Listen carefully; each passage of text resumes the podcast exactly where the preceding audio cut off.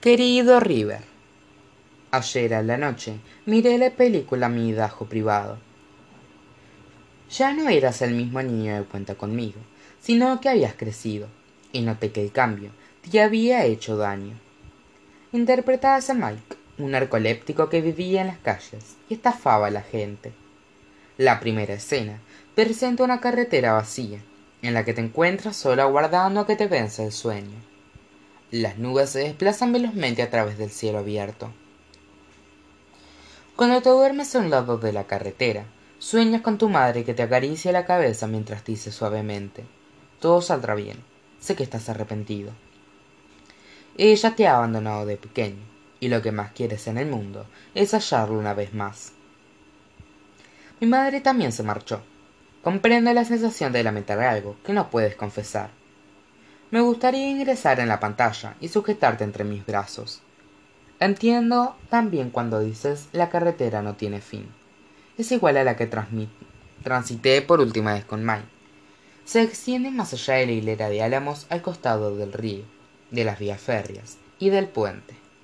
También nos traspasa Mai y a mí de niñas haciendo hechizos de magia, trepando los árboles para alcanzar las mejores manzanas. A mi hermana poniéndose lápiz labial por primera vez, la mirada en su rostro cuando se encontraba con Paul, y a las películas que nunca vimos. Se dirige hacia un lugar en el que nada de eso ha existido, jamás ha existido, en donde no existe el tiempo, sino una sensación que nunca acaba y de la que no logro escapar. Lo siento mucho, yo hice que me abandonara. Es el sentimiento que me hace temer que Sky eventualmente se aleje de mí, y es el mismo que, que, que experimenté durante la fiesta a la que nos llevaron Kristen y Tristan antes de partir para Hawái. Todos los años, los estudiantes mayores organizaban un festejo para ver cómo los jóvenes correctos se desinhibían. Era en una casa enorme y perfecta, con un árbol de Navidad, padres que se habían ido de viaje, punch de huevo, y una multitud de chicos que no conocían. Kristen llevaba una falda gitana, y con un colgante que poseía pequeñas luces navideñas. Es la clase de chica que puede usar cosas así y convertirlas en geniales, solo por ser ella. Kristen se había apropiado del iPod, bailaba y cantaba junto a Natalie. La libertad es una palabra común y corriente. Hannah había llevado a Casey y ambos estaban en la sala bebiendo tragos con otros chicos. Natalie no dejaba de mirarla. Yo me encontraba a un lado, pensando en llamar a Sky, que me había dicho que estaba cansado y que no iría aquella noche. No quería estar allí, sino que deseaba intensamente estar con él. Me sentía como un globo extraño. Sky me sostenía del cordel, y, si me soltaba, me perdería para siempre. Pensaba en cuán alto podría volar antes de explotar y en cómo se vería el mundo desde las alturas cuando, de pronto, divisé a Jane, mi antigua amiga de la primaria. Estaba con el mismo jugador de fútbol con el que había visto fuera de la tienda. Intenté ocultarme, pero era demasiado tarde. Ya me había visto y corría a mi encuentro. Sus mejillas estaban más rosadas que de costumbre, lo cual evidenciaba que había estado bebiendo. Laurel, gritó mientras me abrazaba. Miré a mi alrededor para ver si alguien estaba presenciando aquella escena, pero Natalie y Kristen ahora bailaban This is what makes us girl, y Hannah estaba lamiendo sal de la muñeca de Casey. Hola, le dije con una leve sonrisa. ¿Qué haces aquí? Lo mismo que tú, supongo, respondió con tono seco. El hermano mayor de Landon es amigo del chico que vive aquí. ¿Landon es tu novio? Pregunté señalando hacia donde él se encontraba. Así es. Estupendo. Es muy agradable. Es muy extraño, dijo. Que no te he visto desde... Eh, ¿Dónde has estado? Lo siento. Es que, tú sabes, he estado ocupada con la nueva escuela y esas cosas. ¿Estás aquí con esas chicas? Preguntó, mientras señalaba a Natalie y a Hannah, a quienes había visto fuera de la tienda. Sí, parecen ser un poco raras. No, de hecho, son realmente muy agradables. Natalie y Hannah eran muy diferentes a Jane.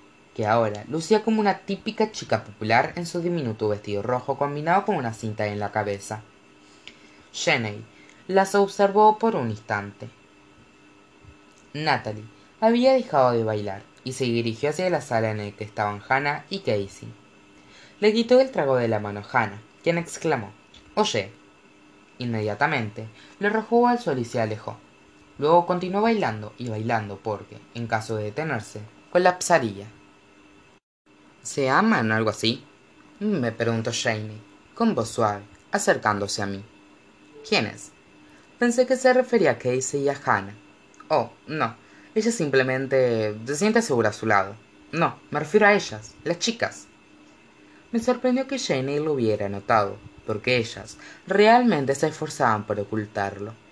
Creo que Janie había reconocido la mirada celosa de Natalie al apoderarse del trago. Asentí y luego le indiqué, con un gesto mudo, hacer silencio. Janie movió su cabeza, dándome a entender que había comprendido, y agregó ¿Me las presentarás? Sí, claro. Solamente te pido que no menciones a mi hermana. Janie me miró a los ojos, con preocupación, antes de que pudiera comentar algo más, la llevé hacia la sala en la que estaba Hannah. Oye, Hannah, exclamé. Ella es mi amiga Janie de, de toda la vida, solo que ha decidido ignorarme. Me interrumpió Janie. Eres bonita, pero esa es una princesa de Disney o algo así le dijo Hannah, estudiando atentamente a Janie. La intención de Hannah claramente era halagarla, pero no sonó de esa manera. Janie, sin tener en cuenta el último comentario, replicó: Gracias, ¿no está tu vestido? Janie, mirando primero a Casey y luego a Natalie, tomó a Hannah de la mano y le preguntó: ¿Quieres ir a bailar, verdad?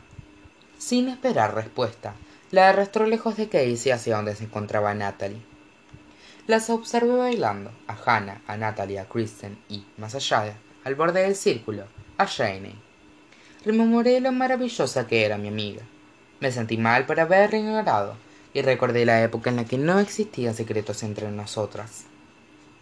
Necesitaba aire, por lo que me encaminé hacia el balcón. Y, mientras apreciaba las ramas enredadas que intentaban alcanzar el claro cielo invernal, se me acercó Tristan encendiendo un cigarrillo. Laurel, ¿Qué haces aquí sola? Espera, déjame adivinar. ¿Estás reflexionando sobre la vida? Mm, dijo bromeando. Cállate, respondí sonriendo. La presencia de Tristan convirtió la tristeza propia de estar viendo un globo desaparecer en un sentimiento más tolerable. ¿Cómo estás, Buttercup? me preguntó. Bien, contesté encogiéndome de hombros. Eso creo. Por algún motivo, me sentía muy cómoda hablando con él. ¿Sentiste miedo al notar que estabas enamorándote de Kristen? Porque me ocurre algo similar con Sky. Creo que he arruinado un poco la relación. Tristan me miró y pronunció unas palabras que jamás olvidaré. Déjame decirte algo, Buttercup. Las dos cosas más importantes en el mundo son estar en peligro y ser salvado. Pensé inmediatamente en Mike ¿Crees que nos ponemos en peligro a propósito para que alguien nos salve? A veces sí, pero en otras oportunidades, el lobo desciende de la montaña sin nuestro consentimiento, en el preciso momento en el que queríamos tomar una siesta al aire libre. Si esas son las dos cosas más importantes del mundo, ¿qué me dices del amor? Le pregunté. ¿Por qué crees que es el sentimiento más profundo que puede experimentar el ser humano? Porque reúne ambas situaciones a la vez. Estar enamorado es estar completo peligro, y plenamente salvado. Todo comenzaba a cobrar sentido. Sentido. Gracias, expresé. Antes de volver a entrar, arrojó el cigarrillo y me sacudió el cabello. Tomé mi teléfono móvil y marqué el número de Sky. Su voz era suave y calma. Noté que había despertado un leve sueño. Sky. Sí. ¿Dónde estás? Estoy en la fiesta. ¿Podrías venir a buscarme y llevarme a casa? Accedió. Me despedí de mis amigos y le lancé un beso a Janie, que estaba sentada junto a Landon. Aguardé a que Sky llegara con su camioneta y al subir puse mis manos sobre el calefactor. Él las tomó para intentar calentarlas y yo le agradecí besándole el hombro. ¿Piensas que soy demasiado problemática? Le pregunté cuando estacionamos en la entrada de mi casa. ¿Para qué? contestó Sky. Para estar contigo. No, la sencillez de su respuesta me alivió por completo y de inmediato me invadió un deseo intenso de perderme en su cuerpo me arrimé a él y sentí sus manos sobre mí. No tuvimos relaciones sexuales pero nos acercamos más que nunca. Las luces navideñas de los vecinos se iban apagando una por una hasta que reinó la oscuridad y la calma. Permití que me abrazara estrechamente. Esta vez sería valiente. Sinceramente tuya laurel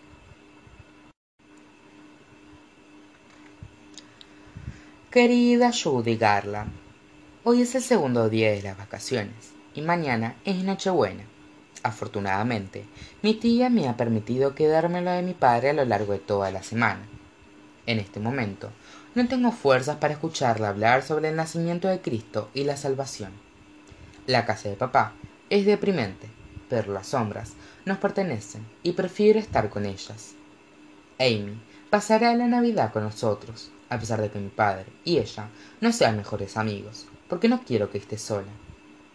Le obsequiaré un calendario de adviento con imágenes religiosas esos que pueden ser utilizados cada año. Elegir el regalo de papá fue bastante más complicado.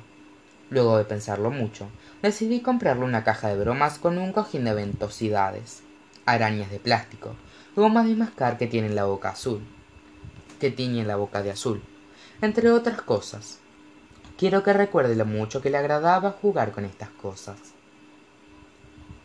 esta mañana miré dos veces Meet Me in St. Louis.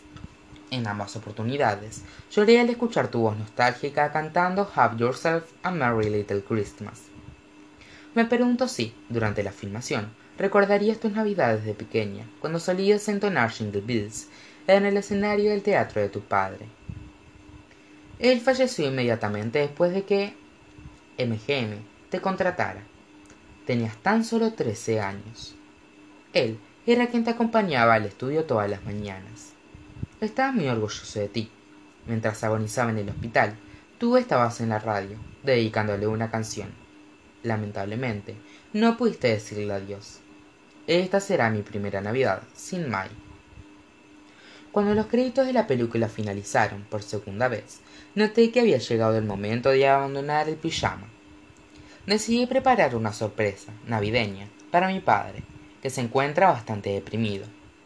Busqué en el ático la caja de los adornos de Navidad y tomé la escalera para enmarcar la puerta de entrada con las luces de colores. Mientras intentaba mantener el equilibrio sobre la escalera, se acercó mi vecino Mark. A él y a su hermano mellizo, Los conozco prácticamente desde que nací, porque nuestros padres solían turnarse para cuidarnos a todos. Su madre los vestía con diferentes diseños de telas escocesas y peinaba de lado sus cabellos rubios. Olían a cloro de piscina, en la cual nadábamos todos los veranos incluso luego de habernos vuelto mayores. Cuando jugábamos a Marco Polo, yo me mantenía a flote intentando no mirar a Mark en su traje de baño. Sabía que eran mellizos y que la mayoría de la gente no los distinguía, pero para mí Mark era especial fue mi primer amor platónico, pero tanto él como su hermano estaban perdidamente enamorados de Mai. Yo era muy pequeño, por eso me apodaban niña. Este año Carl y Mark comenzaron sus estudios universitarios en otras ciudades, razón por la cual no los veía desde el funeral de mi hermana. Recuerdo que aquel día llevaban trajes idénticos y que, por primera vez, no pude distinguirlos pero ahora había reconocido a Mark. Hola, ¿necesitas ayuda? exclamó. Descendí de la escalera y observé su casa, en la que se encontraban sus padres junto a Carl, colocando las últimas decoraciones navideñas, las cuales incluían un gran globo en forma de Santa Claus. Junto a ellos, nuestro vecino el señor López estaba acomodando su pesebre luminoso, detrás de las gruesas barras de metal de la cerca. Jesús en prisión, bromeaba Mai. Ahora que Sky había entrado en mi vida, Mark había dejado de atraerme. Sin embargo, me alegré al verlo, porque me hacía recordar viejos tiempos. Claro, es más difícil de lo que pensaba, le respondí riendo, cuando me ofreció su ayuda. Juntos colgamos las luces alrededor de la puerta, y del techo hasta que comenzó a hacerse de noche. Una vez finalizado el trabajo, le pregunté ¿Cómo te va en la universidad? Bien, dijo sonriendo. Es más complicada de lo que imaginaba, pero es bueno vivir sin padres. Te agradará. Y me observó detalladamente. ¡Qué locura! Ha crecido muchísimo. Sí, exclamé con una sonrisa. Eso creo. Por favor no menciones a Mai ni lo mucho que lo sientes. Pensé. Afortunadamente, no comentó nada de eso. ¿Cómo está tu padre? me preguntó. Muy bien. Ahora está trabajando. Señalé las luces. Lo sorprenderé con la decoración. Gracias por la ayuda. Bueno, dijo. Ven más tarde a casa si quieres probar las galletas que está cocinando mamá. Asentí aún sabiendo que no iría. Al volver del trabajo y ver la sorpresa, papá se emocionó tanto que me ofreció ir a comprar un árbol de Navidad a South Valley, lugar a donde solíamos ir siempre. Adoro las tradiciones porque mantienen vivas las memorias del pasado. Recordé las tardes en las que corríamos con Mai a través de las hileras de los árboles en busca de uno que nadie quisiera llevar. Al igual que en aquellas ocasiones, elegí el pino menos atractivo, lo cual causó la risa de mi padre. Lo llevamos a casa y comenzamos a decorarlo. Papá puso el disco de Navidad de Bing Crosby, que incluye la canción Mele Kalikim, Kalikimaka, y luego se sentó a observarme mientras yo colocaba los adornos. Cada uno de ellos escondía un recuerdo de lo que alguna vez había sido nuestra familia las campanas que hice en primer curso con papel de aluminio brillante sobre cartón de huevos, las estrellas, animales y piñas de masa y, mi favorito, el ángel de cristal con el nombre de Mai, el cual ubiqué en el frente. Cuando estaba acomodando el oropel, sonó el teléfono. Era mamá. Noté la fuerza de papá mientras caminaba hacia otra habitación para hablar a solas con ella. Minuto más tarde, me pasó la llamada.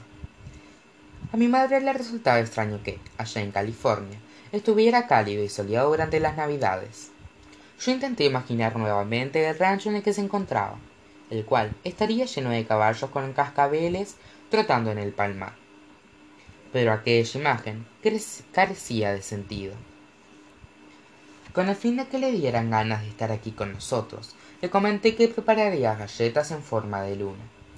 Ella acostumbraba a hornearlas para Navidad, la imagen del azúcar glass pasando a través del cernidor era similar a grandes nubes blancas adhiriéndose a las galletas calientes. Recuerdo que Mike y yo solíamos robarlas del refrigerador.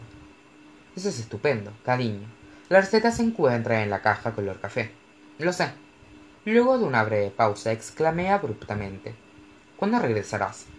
No lo sé, cariño. Su voz sonaba tensa. Estoy bien aquí. Permanecí en silencio durante algunos instantes. Tu padre me ha comentado que tienes un novio. Lanzó mamá decidida a cambiar de tema.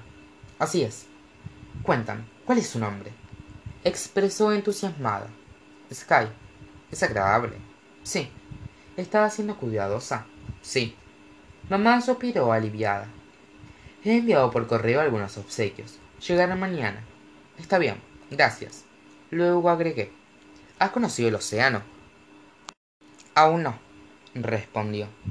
Segundo más tarde, añadió. Feliz Navidad, Laurel. Feliz Navidad, mamá. Respondí.